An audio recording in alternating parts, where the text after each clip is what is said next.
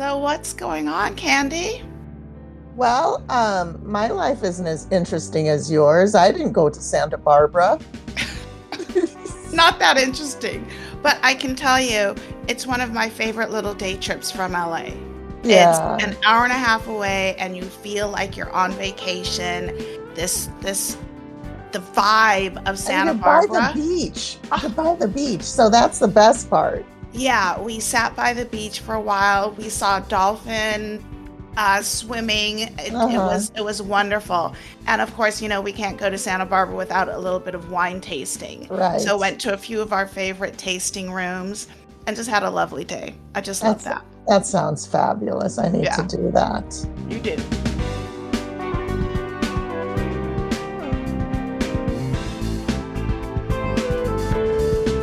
Yeah. So um, we are thrilled to have my friend Haize Hawke. I have known Haize since Yaya was in diapers, so over 20 years. And Haize, she's kind, I mean, Haize is, she's an actress, she's a singer, she's a dancer, she's a midwife, she's a doula, you're an herbalist, you're like a, a little witchy witch. Um, and um, Haize, have I forgotten anything? Uh, I'm a childbirth educator and a, a trainer Yes. of doulas. Yes, yes. So, I, I think Haize is is um true definition of a renaissance woman. Just Yes. like so doing so many things, doing so many things that are so good and so helpful. right, right. So Haize, I mean, we could just have a, a podcast about Haize and the different facets of what she does. But Haize is here to talk about being a birth doula. Now, my childbearing years are over, as is yours. And I kind of wish I knew Haize before I had Yaya. Well, she wouldn't have been there because I had Yaya in the car. But um, we are at the phase now where our kids are going to be the next generation having babies. So mhm. we want to talk about how you got into that work, Haize. Ooh, you know, I did a very hard pivot. As, as you mentioned, I was, have been always a theater baby, and I've always been a dancer. Um, and I was in a ballet company until I was like 16, 17. Um, but I got pregnant with my son, Jahi.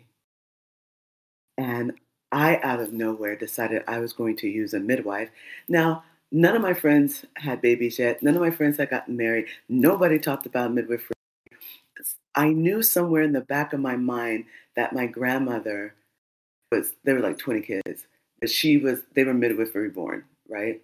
They had the, Mhm. the Mhm. Alabama midwife who birthed them. And I guess that's where I pulled it from, but I was very clear that that's what I was going to do. Anyway, there was this woman who was there with my midwife, and they were best friends. And she said, I can help you. I can support you if you would like. I'm, here. And I looked over at my then husband, now friend, and I he just looked terrified. And I thought, sure, yes. Help me. It was a parenting choice right then and there. Mhm. And, and then, literally an hour and a half, two hours in, looked at her and I said, "What is this that you're doing? Because you're absolutely saving me. What is what is this?" She said, "Well, I'm a doula." And I said, "Okay, what's a doula?" And I literally grabbed my journal that I'm never away from, and while while you were in labor, you had your journal next to you. Yes, I did. I did. And I'm writing down she was uh, a nutritionist. She was a Reiki practitioner. She was a life coach. She had gone through ordination school. She was a, um, um, a uh, what else was she? She did all these things. Oh, a herbologist and a homeopathic um, practitioner. So literally, Sounds um, like you. I wrote Mhm. everything down, and she says, "Why don't we do this after you have your baby?" And I was like, "No, no, no, no. I'm gonna write it down now because I get, I'm getting it. It's, it's yes." So I literally, after Jahi weaned when he was three, started getting certified in all the things she was because she didn't have to use everything on me, her bench was deep, and I could see that if you ever needed to be supporting somebody in birth or in death or you know life, that any of these tools would be really handy. I started. I did every single thing. did every single thing. And then I became a postpartum doula first, and I was preparing food for families, right? Because nutrition is important. I in pregnancy Right. and postpartum. Um, and I, at the time, I was a personal chef and a caterer anyway, so that's what I did first because I could take my baby on my back and do the things I needed to do. Then I became a labor doula, a birth doula, and then by accident, I became a midwife assistant because I caught a baby. I was bringing postpartum food because she was in labor. I saw the midwife on the way out. She's like, "Oh, she's not going to do anything until the morning." I'm like, "Okay, great. I'm just going to drop this off, prep her some little food, and I'm going to leave." Literally, while I'm doing that, she starts moaning and groaning in a way that I'm like, "That doesn't sound like it's tomorrow morning to me." I had a kid. I know what that sounds like. And so I go in there. I'm like, "Honey, you all right? Anything? You want some tea? You want some water?" She's like, "Ooh." Yeah.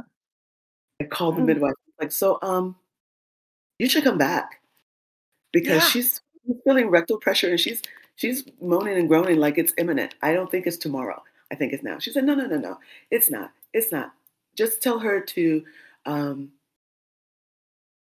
what she say? Drink some water, turn on her side, and go back to sleep. And I said, okay, okay, okay. So I did that, and she actually went back to sleep. I was like, oh, all right, fantastic. Literally, I've gathered my things. I'm on my way out. And she says, Haize, I feel the baby coming. I'm like, no. Oh my no, gosh. no." 'Cause Wow. I've had a baby, but I've never, at this point, had assisted a baby. Right. So I call the midwife and I'm I'm like this and I'm like, okay, where's her stuff? I find her gloves.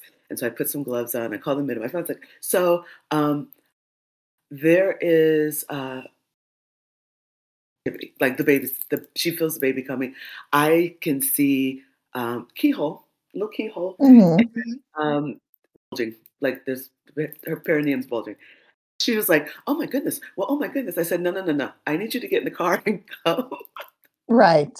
I put my hands where I think they'd be helpful, and that was just really on the perineum. You don't need to be doing all that other stuff, right? hmm I just put my hands on the perineum, and I said to the mama, I said, "You're doing great. You know how to do this.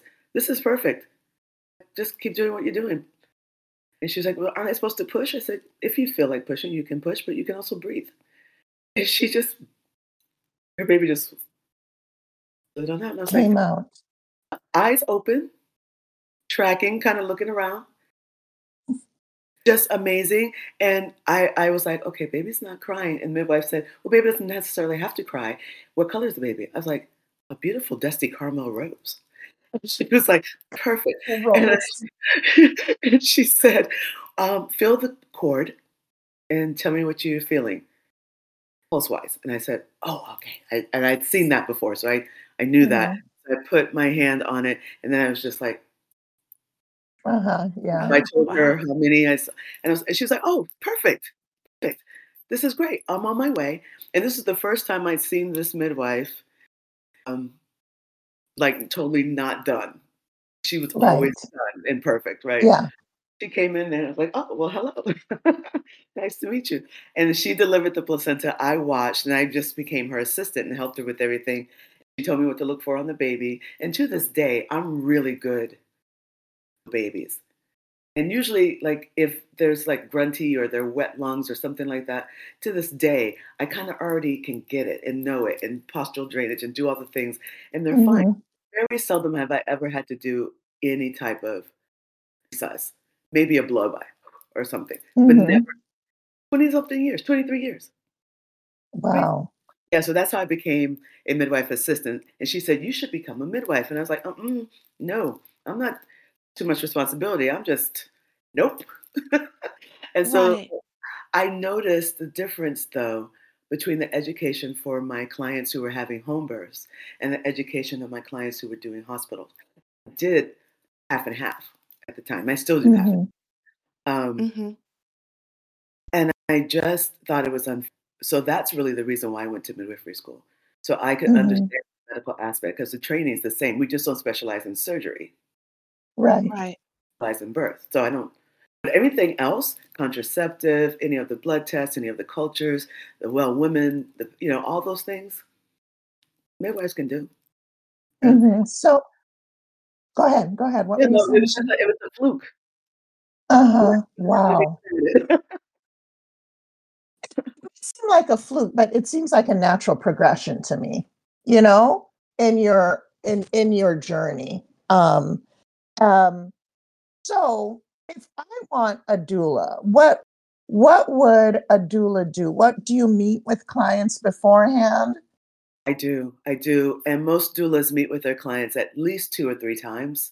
I do a little bit more because I'm I'm really clear that we have to build a relationship. Mm-hmm. And it's you just it's a vibe thing. Everybody knows the information, everybody knows what to do.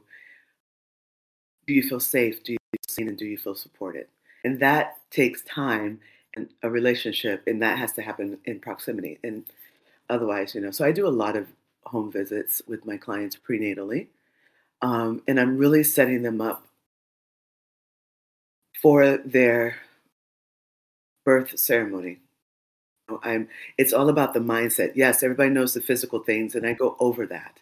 But the mindset around birth, the fact that you have to make friends with pain and discomfort and know that they're going to walk alongside of you. And you just, Mm. just don't judge it, you just experience it. You know, so getting them ready for that type of thing important. Oh, I'm really heavy on nutrition. I don't take a lot of things out, but I put a lot of things in. So we're setting up a relationship that has them understand really. And this goes for people who are birthing in the hospital too, because I think this is one of the main problems is that they are the primary care provider for themselves. They have to do their emotional processing. They have to make sure that they're eating well, a full balanced plate, a colorful plate. They have to do their exercise. Um, you know, and it doesn't have to be a whole thing. They can go walking, hiking in nature. That's the best thing, right? Dancing freely. That's the best thing. Um, but they're in charge of that. I'm not going to, I'm going to ask them about it to make sure that they're on point because that also builds up their stamina, their endurance, and it tones their body so that they're ready for the birth ceremony. Um, the primary care people, they have to oversee themselves. They're not giving their power away to somebody who sees them a month. You know, they have to Mhm. do it. So I have to kind of reframe what this looks like. They're responsible. Um, Mhm. And I'm there just as somebody who's dove into this world and understands a few things. And so if something happens, I can say, oh, you can change this blood issue in two weeks. This is what you need to do. Or, oh, you're you're almost close to risking out of care for gestational diabetes. Let's do this. Mm. Let's get you on these things, right? So that's that's kind of what I'm doing, and that's just because I have a little bit of understanding of nutrition and the medical process, right? Doulas do different things. So some doulas will focus on the emotional life of the mama and the family. Some will do nutrition. Some will do body work. Some do physical activity and help them to be in shape because you know we're in la la land, so a lot of people are very concerned about their figures. Um, Mhm. That that also can happen. That's not really what my my thing is. I'm about relationships with self and relationships with the partner, keeping that family together, and about them showing up powerfully in the vulnerability of birth. Like I want them Mhm. to have every possible chance to have a physiological birth, an uninvasive birth. If something does need to happen, that they're very clear on what they're choosing and what they're saying yes and no to. So, Haize, you mentioned that you will work with um, the parents, the mama, um, prenatally. When does that start? Is that first trimester, second? When do you jump in? It depends on when they find me. Some people find me at five five weeks. Oh, okay, that's kind of early. And then I'm, I I will. It's kind of early, and I and I say that because sometimes it's early because there's anxiety or fear or concern for that Right, mom. right. And that tells Mhm. me something too, right? That Mhm. tells me, oh, okay, I'm gonna have to do some emotional work with this one. Mhm. got, you know, we have that kind of tells me where I'm going if I choose to Right. work with them. I don't work with everybody. I'm very picky about who I work with um, because it's so intimate. Mm. Um, so some people find me as they feel better after they get out of that 14 to 18 week cycle, they're getting ready to, you know, they're just in the midst of that second trimester. Most people find me then. Mhm. Um, I like to work with people once they've had their anatomy scan too, like I because then we got more information, right? Mhm. And then I Mhm. prep them up for all the tests and the things that are about to come. Right. So I do a lot of prep about what they're going to do when they go into the OB's office. And I'm the one that's answering the questions that the OB, because they see so many people, just does not have time. Mhm. Mhm. They have the time, they don't got the time, right? Um, I do have some OB friends who are very um, adamant about taking a lower volume so that they can take the time, but they don't have the time. And so, but I do. My appointments are an hour long, like a midwife would do.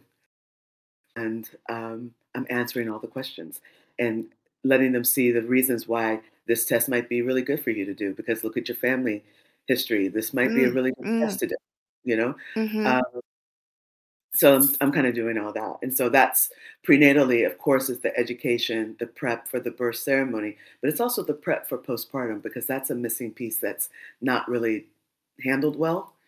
And um, there's ways to navigate it that actually would be beautiful, beautiful way for families to thrive in that time. Right. For couples together, there being a wedge that's pushing them apart. Make sense? Mhm.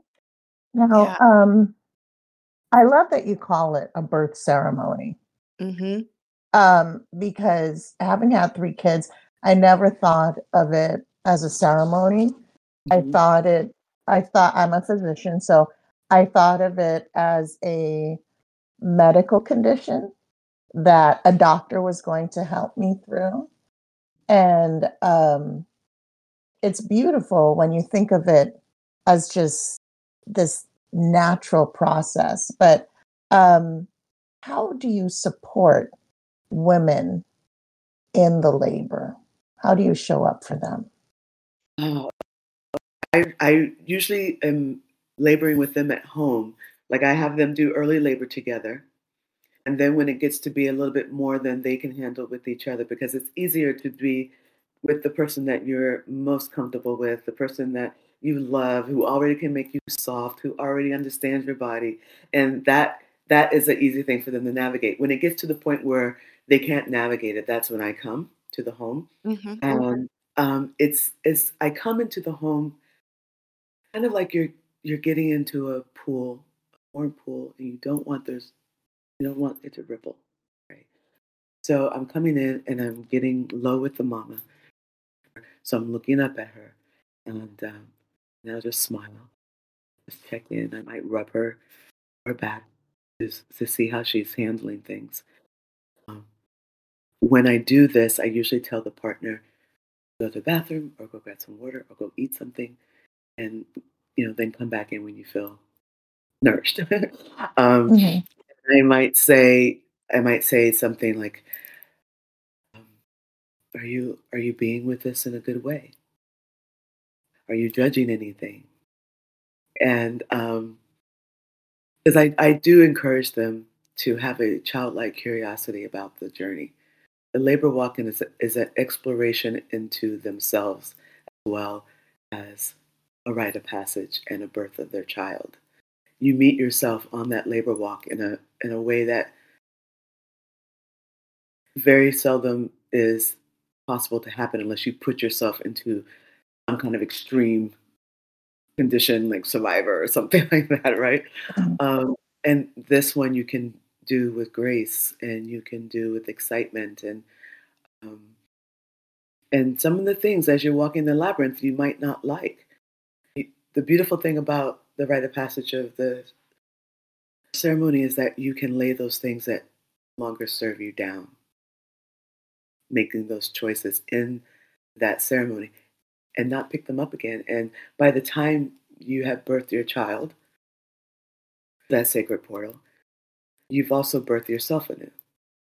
Everybody's transformed if they allow for the transformation to happen. It is a transformative event. It's not a pathology. It can be a pathology, right? Because people don't know how to take care of themselves, so it can turn into that. But for a low risk mom who wants to have a deeper, more meaningful, transformative event, they find me. Mm-hmm. You know, you you talk about are you judging yourself? Mm-hmm. Mm-hmm. And I think about my deliveries and I judged myself. I remember, you know, the first child was a C section and I felt like I didn't do it right. I was almost apologetic for needing a C section. And then, um, you know, like I, I think of judging myself by experiencing the pain and saying, millions of women, billions of women have gone through this. Why does it hurt you so much? Mm. And um, it really, it really did does interfere with your kind of fully being present in the ceremony. Chitty, can you think of any way you judged yourself? Well, I had to have three scheduled C sections. So um, there are times where I still hear today people say, well, if it's not natural, then it you didn't count. do it. It doesn't yeah. count. Mm-hmm. And I'm thinking, I just needed my babies out of me. Um, and I didn't have a choice in the matter, you know, based upon my previous history um, with my uterine fibroids, etc. But I, I've always tried to share with um, women who are, you know, pregnant and eventually going to go through labor that it doesn't matter how the baby gets out, just as long as the baby gets out and the baby and you are healthy. So I I try to remove that because I hear people say, "I'm not going to do an epidural because that's not natural." Mm. Like, do what works for you. Right. Yeah. Right. So this brings up something else. You can also be a doula for a woman who has a C-section. Oh yeah. Absolutely. Yeah, so it does it doesn't have to be at home in a tub. It can be any form of birth because the physiologic changes are the mm-hmm. same. Yep, exactly. Exactly. So I have supported women who know they're having cesareans and they still want a deeper experience around that and they want to be educated still around nutrition for their recovery. Mm-hmm. They want to understand lactation. Um, you know, so it's still it's still possible. And I hear you, Judy, when you say that because there's a lot of judgment in the world, period, right? And especially mm-hmm. for reason around how women choose to do their thing, right? Um, but birth is birth; it's just a different window. Mm-hmm. Um, and a woman's choice is a woman's choice I don't care. If she wants the epidural, then I'm going to help her decide when's the best time to get that epidural. She knows she's going to mm-hmm. get it. Let's try to get that when you're in transition. Let's can you how's that sound? How's that feel? That way she doesn't have so much medication. She more than likely won't need as much pitocin, if any. Usually, if I get a, a, a client to have an epidural when they're in transition, they don't need the pitocin. Mm-hmm. Right. And then the the OBs that I work with a lot, they will know because they know me. They will say, "Okay, let's see how she does with the bleeding. If she doesn't need the pitocin, we won't give her one." And postpartum, I'm like, fabulous. Let's just see what she, her body can mm-hmm. do. You know, um, because it hasn't been doing so much and been worked so hard with the pitocin, it doesn't usually need, you know, help to start stop the bleeding and things like that. So. Yeah. Yeah. All of how, that's important. How, how do you work through the pain? Because that pain that I have had, it it I felt like I was going to die. Yeah. Again, that's part of the mindset work, right? Understanding what pain is and what pressure is, understanding what discomfort is, knowing that it's When you think of pain, you think of the word pain. I break this down in my childbirth education classes. I'm like, P is for purposeful. You know what it's doing, know what the pain is existing there for. A, it's anticipated, you know it's coming. The I is that it's intermittent. It's going to stop. It's going to come and go, come and go. And the N is that it's necessary, mm-hmm. Right? And then I explain to them, I'm like, look, your contractions are a minute long. The peak of the contraction is the most intense. That's 12 to 13 seconds. So if you're looking at your waves like this, you've got uh, like one, two, three, five minutes in between, 12, 13 seconds at the peak of three. I think you can do that. Let's try. Let's use our breath. Let me get on your body. I do lots of massage. Sometimes I'm massaging for six hours. And I just get into a meditation with it, so I don't even notice that so much time has gone until I finish doing acupressure and she says, Oh, my hips, my back, oh, and I know we're close. As I'm doing acupressure mm-hmm. to open up her hips and her sacrum and her body, right? And I'll realize, oh, I've been doing this for six hours or five hours or whatever. Um, usually wow. if you're supporting them they can navigate it. They you they you just have to be with them and on them and give them ideas um, like when to strategically get into the shower when to be on the toilet when to squat when to be on hands and knees. Let's do this rebozo let me give you some there's so much thing so many things you can do to help navigate the pain but again it's the prep work.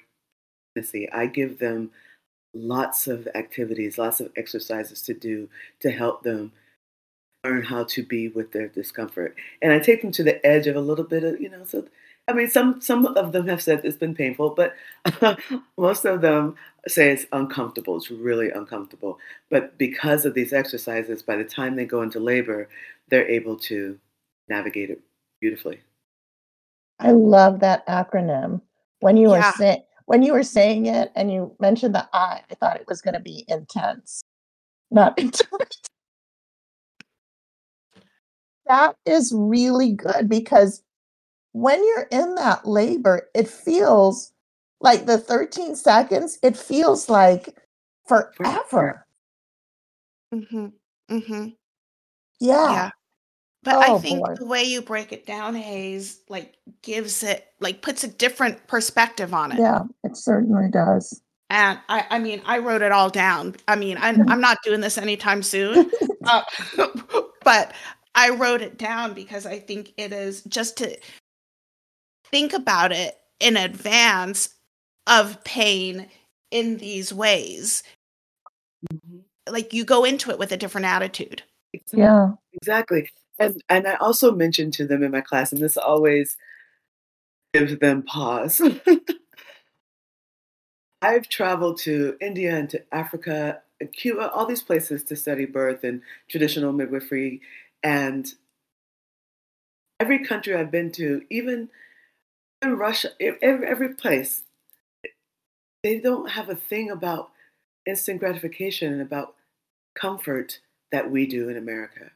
Yeah. You know, mm. life mm. is going to be uncomfortable sometimes, but they also know that there'll be joy in sometimes. Joy there that they mm-hmm. can find. And and that a long way because we're all navigating things that are really intense and and I use that pain acronym also when I'm sitting with clients who's um, I'm helping them with their family members transitioning because we're going to feel all those things. We know that they're going to have a last breath. How about if we reframe that last breath and we celebrate it for a life well lived, the same way we celebrate the first breath when it you know we know it's going to be uncomfortable we know it's going to be intense but there's going to be such joy in the midst of it at the same time. So i encourage my clients to drop into gratitude so that they mm-hmm. can remember the joy and the joy brings them back to love and it brings them back to gratitude again. So they can be grateful that their body's doing what they needed it to do body's working. They can be grateful that their baby's healthy. They can be grateful that they're supported. Like there's things that you can do. It's just a different way of looking at big, intense moment. Mm-hmm. mm-hmm. Wow.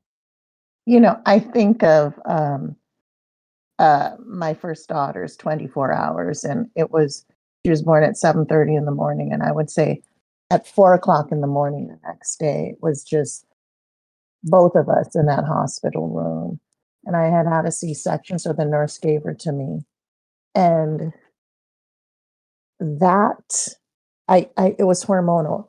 I've never felt such joy in my entire life. It is something like if I could bottle that up. Mm. Mm. But I it, it was it was so incredibly intense. And I, I tell her about that. And of course it makes her feel special. But it was it was such a joyful thing. And I felt so fulfilled and so wonderful looking at this baby that I had created. And um, I go back to that. Uh, it's just like chasing the dragon because I want to have the feeling again, you know? Yeah. I, I, I, I didn't have it with the next two, and every birth is different. Yeah. Um, it doesn't diminish my love for the other two, but wow, to to get that is huge. And some women don't get that and they feel that because they don't have that. Like they mm. don't have that intense love that I had in that Right. moment. It it, it kind of makes them feel less than, but that's normal too. It is normal too. Yeah. I mean, the thing is, that's why I do so much work in the, pre- the prenatal aspect of pregnancy because I want them to dive deep into how they feel about themselves. Do they love Mhm. themselves? Mhm. Um, do they do they feel connected to this baby? Like we do a lot of work around a lot of inner work. Because look, if depending on where that woman is, if she's hanging out in the girl archetype or the young maiden archetype, if she's not yet fully in her woman, and we expect her to become a mother in a few hours, that that's a leap. That's a long. That's going to be a Mhm. very intense ceremony. That's going to be a very hard one, right? Because a gir- a child can't have a child like that and do it well. So to get her to the place where she is a fully realized self esteem is high, worth understood, um, that she love, and her capacity to love and give love is understood. So when she's connecting with the baby, because I do a lot of guided meditations so that the families can connect with the baby, the idea of that love pouring out is already they're already tapped. It's just we're just waiting Mhm. right? It's already tapped in. You can have that same feeling. The Cesarean is just about doing the work that you need to do in your inner life? So that you're not thinking because your body is not failed you because you have a cesarean. Mhm. That's not it, and that's a common misconception. Um, because th- I I wish I could e- explain this, but if nobody hears me, it's not just about the physiological physiology and the anatomy. That baby has its own will too. That baby decides how it's coming. Mm. I know. point. You can do all Good the point. things. Yeah. Mhm. You know, I I have um Candy, you started to say this, um, but when a mother is, you know, maybe not feeling attached um to their to their newborn, and I'm thinking postpartum depression Mhm. because that is a very, very real thing. Mhm. Um, and I had a, a a previous client of mine who, you know, just kind of out of the blue contacted me after she and she had suffered from depression when she was an adolescent, um, and just was just checking in with me and shared that she had had a baby, and she was feeling this depression. Um, and you know, we talked and we caught up, and I said, what you're talking to me about is postpartum depression and she's like I'd heard about it but nobody talked to me about it and I didn't know if that could happen or just really confused about this message of postpartum depression and what it is. So when I took the time to share with her how that can, you know, manifest itself, it was um, you know, something new to her. And I think, Haize, when you're talking about that educational piece with your moms, Mhm. with the dads, you know, that that's a part of it.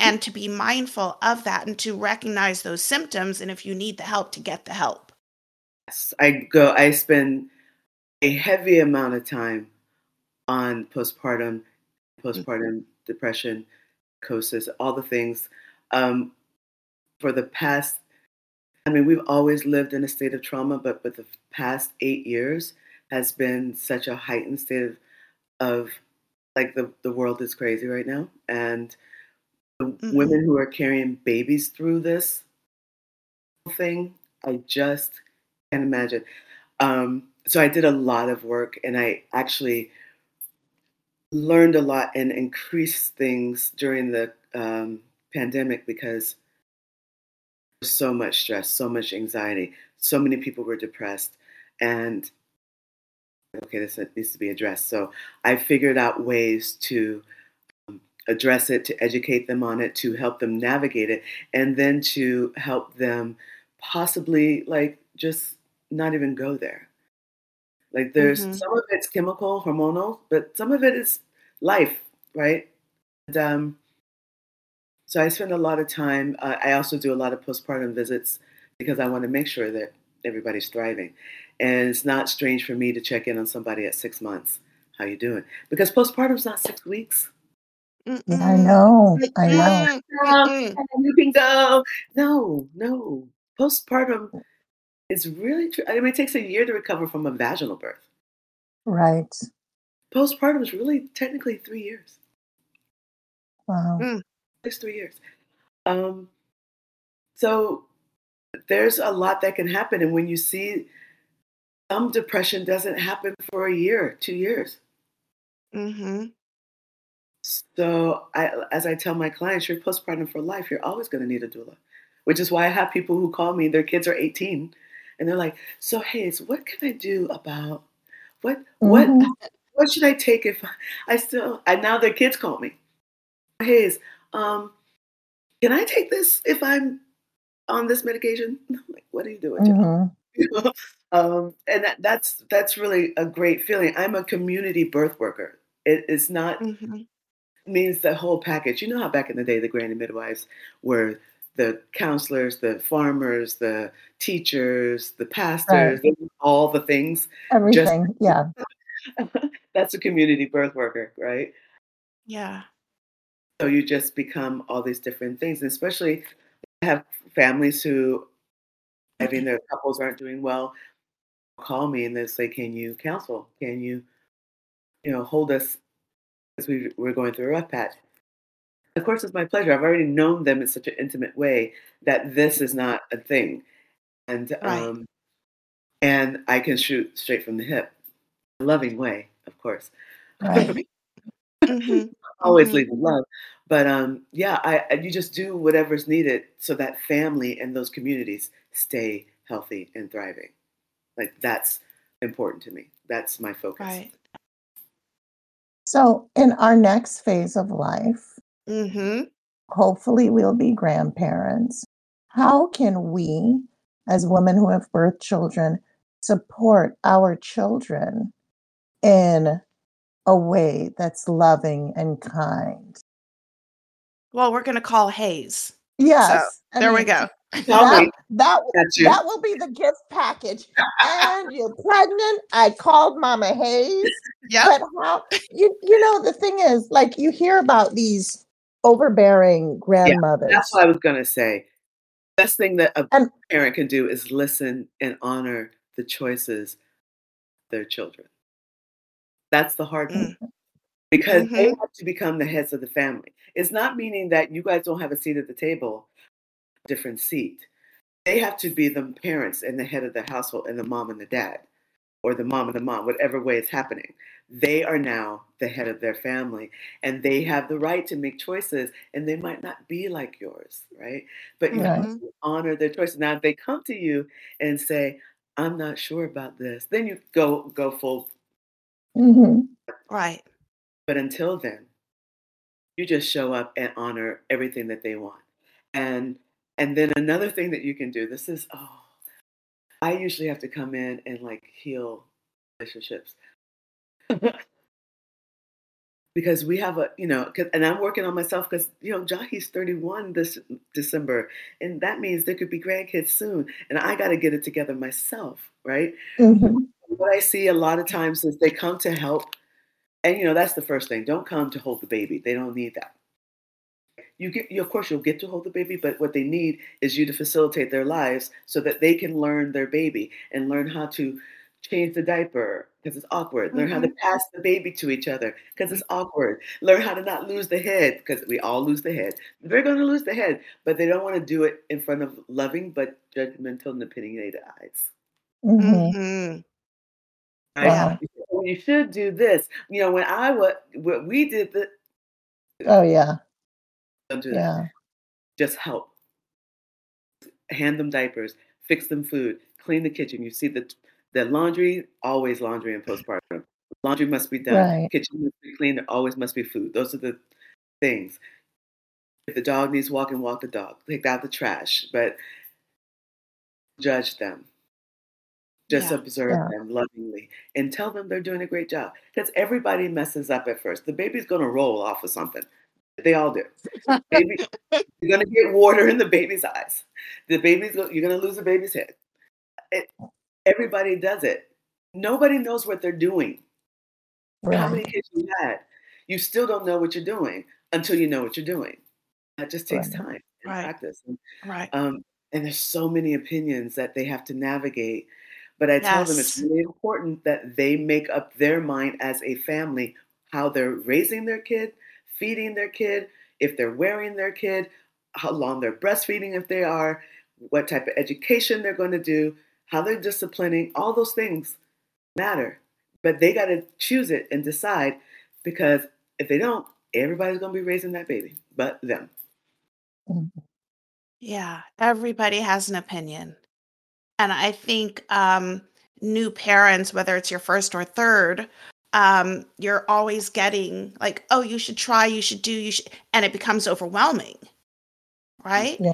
And um, it's I, I have a, a, a bunch of friends that are much younger than I am, so they're in they're just right in that sweet spot having babies, and I just encourage them to trust their instinct. Yeah, you can listen to people, but what's working for you and your child? That's exactly. what you do. Bingo, exactly. They have to get that mother wisdom. They have to understand that that's what's going to help them through the entire motherhood, parenthood, understanding their own intuition, their own, call it our womb wisdom, because we don't have gut instincts, we have womb mm-hmm. womb wisdom, um, and an intuition that just knows what to do. But that also is a sense of self, understanding yourself, trusting yourself. Right. So again, it goes back to that preparation. Yeah, you know, I I think of um, a story when Maxine was I don't know four years old, and this is i guess just my instinct in knowing my kid and um, we're living in san francisco at the time. We're leaving her preschool and there's like a sidewalk ledge you know raised like two or three feet whatever. And she's walking on it. And you know it's san francisco so it's a busy street. People mm-hmm. are walking by me. And maxine jumps towards me and i immediately extend my hand and i grab her. Like i know my kid. And this man was like, How did you do that? Right? Uh-huh. and it's like, it, it's not that my eyes were off of her. I've always got her in the corner of my eye, and I knew what she was going to do, and I knew what I needed to do in response to that. But again, that doesn't happen overnight. They don't come right. with a manual. I could have done that day one. But by four years old, yeah, I'm going to grab her. I know she's going to mm-hmm. jump. I know I'm going to catch her. But this man on the sidewalk was like, amazing. You're like, yes, I am. Yes, I truly am. oh, wow.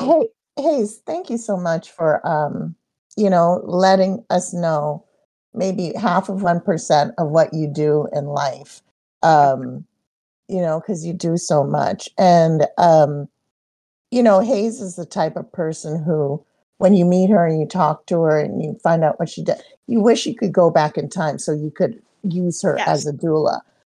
But um, I got three kids.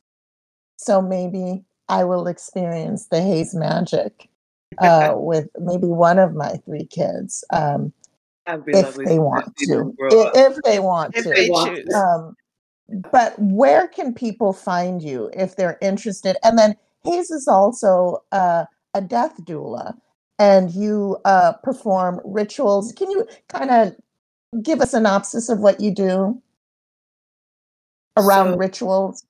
Yeah, so the rituals, I, I I'm called a, a milestone marker. Like every time I go to Africa, that I got the milestone marker because I believe that it's important that we mark our achievements, that we celebrate our wins. And so sometimes that that looks like, oh, my child is seven years old now, which is a very big, important time energetically. The psychic umbilical cord is cut, and that child is fully in its own body, doing its own thing, and here on the planet, separate from, mm-hmm. right? And that is a nice time to acknowledge them. And so we, I've got some of them are traditional, some of them I've created to recognize um, where the individual is. I created one for my son when he turned 16.